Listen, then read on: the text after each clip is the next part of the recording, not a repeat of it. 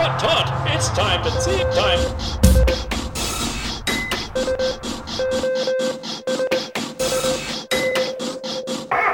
Tea time.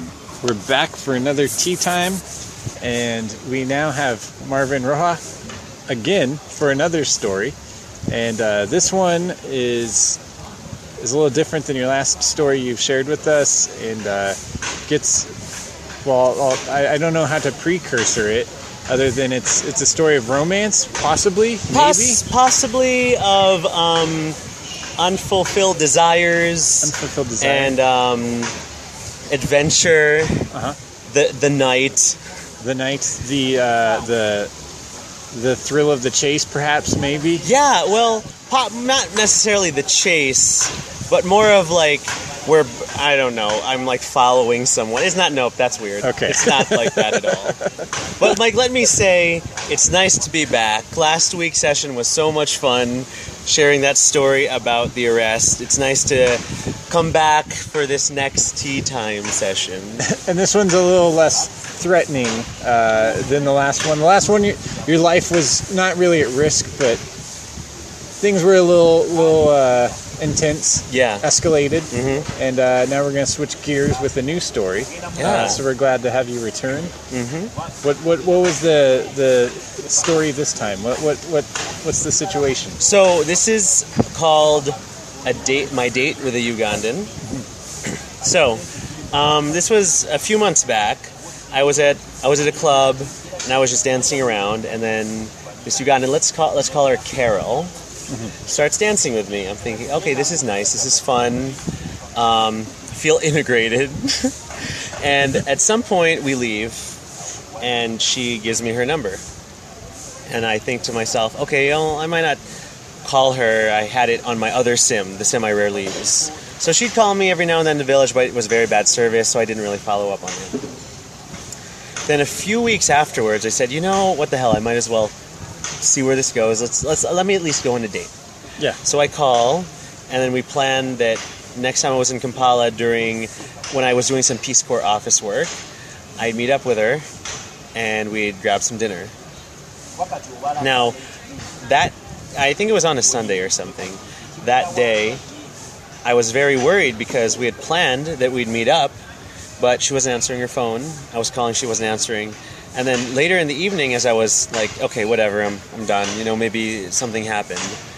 Um, she called and said, sorry, my SIM card was broken. I had to get it fixed. I had to buy another SIM card. I said, okay, well, let's meet up. So we decided we'd meet up in a restaurant near Centenary Park, Olives.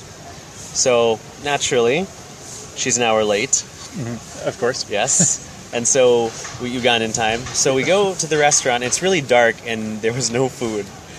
And I said, "Well, also I don't know like what you do or your last name or what your price range is. So, or if, or if I I'm treating or if you're treating.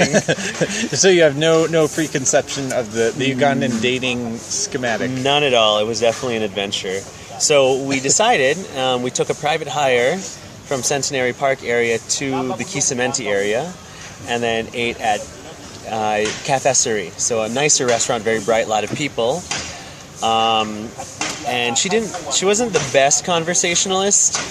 I found out that she liked to do graphic design and play Grand Theft Auto and uh, was just very active with the media scene in Kampala.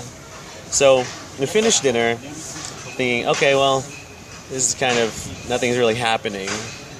No sparks or No, no sparks. shooting. Um, but then we're walking, and then she says, "Oh well, where are you staying?" I said, "Oh, I'm staying at this little hostel. Like the room's very small." I said, "Okay, well, where, where are you staying?" And she said, "Oh well, I stay at this. I stay at this house that's a little bit out out of Kampala, but near enough that you could take transportation to get there."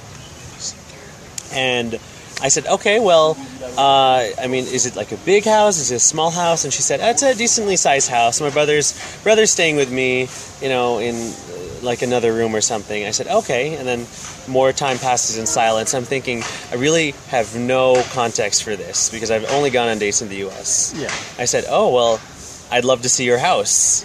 And then she said, "Okay." you should come. And I said, I think I know where this is going. And then so we take a private hire, and it's a 45 minute ride. Wow. And I said, okay, uh, being a gentleman, I said, I'll pay for it.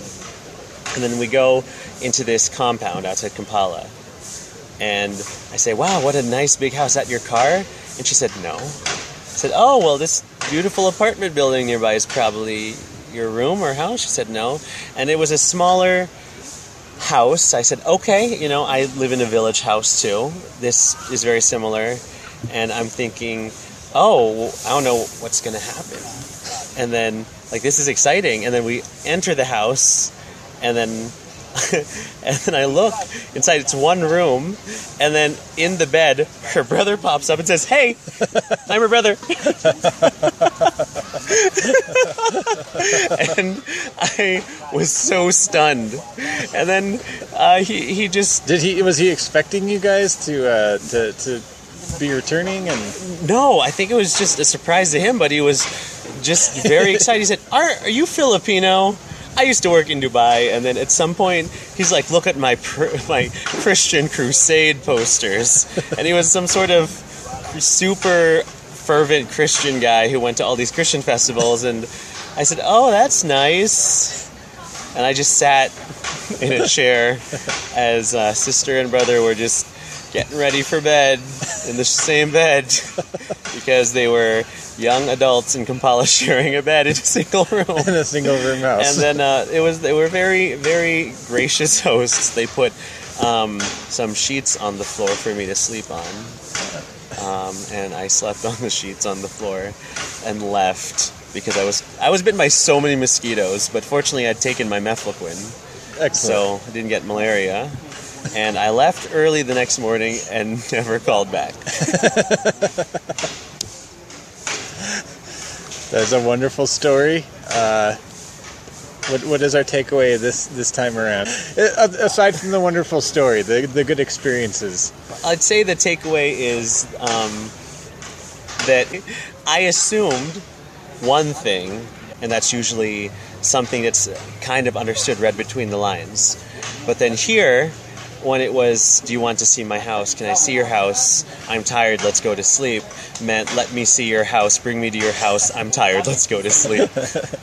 and nothing else. And you met her brother. And I met her very, very Christian brother with whom she shared a bed at the same time. at the same time. Wonderful. Yes. Thank you once again, Marvin. It's been a pleasure. Most welcome.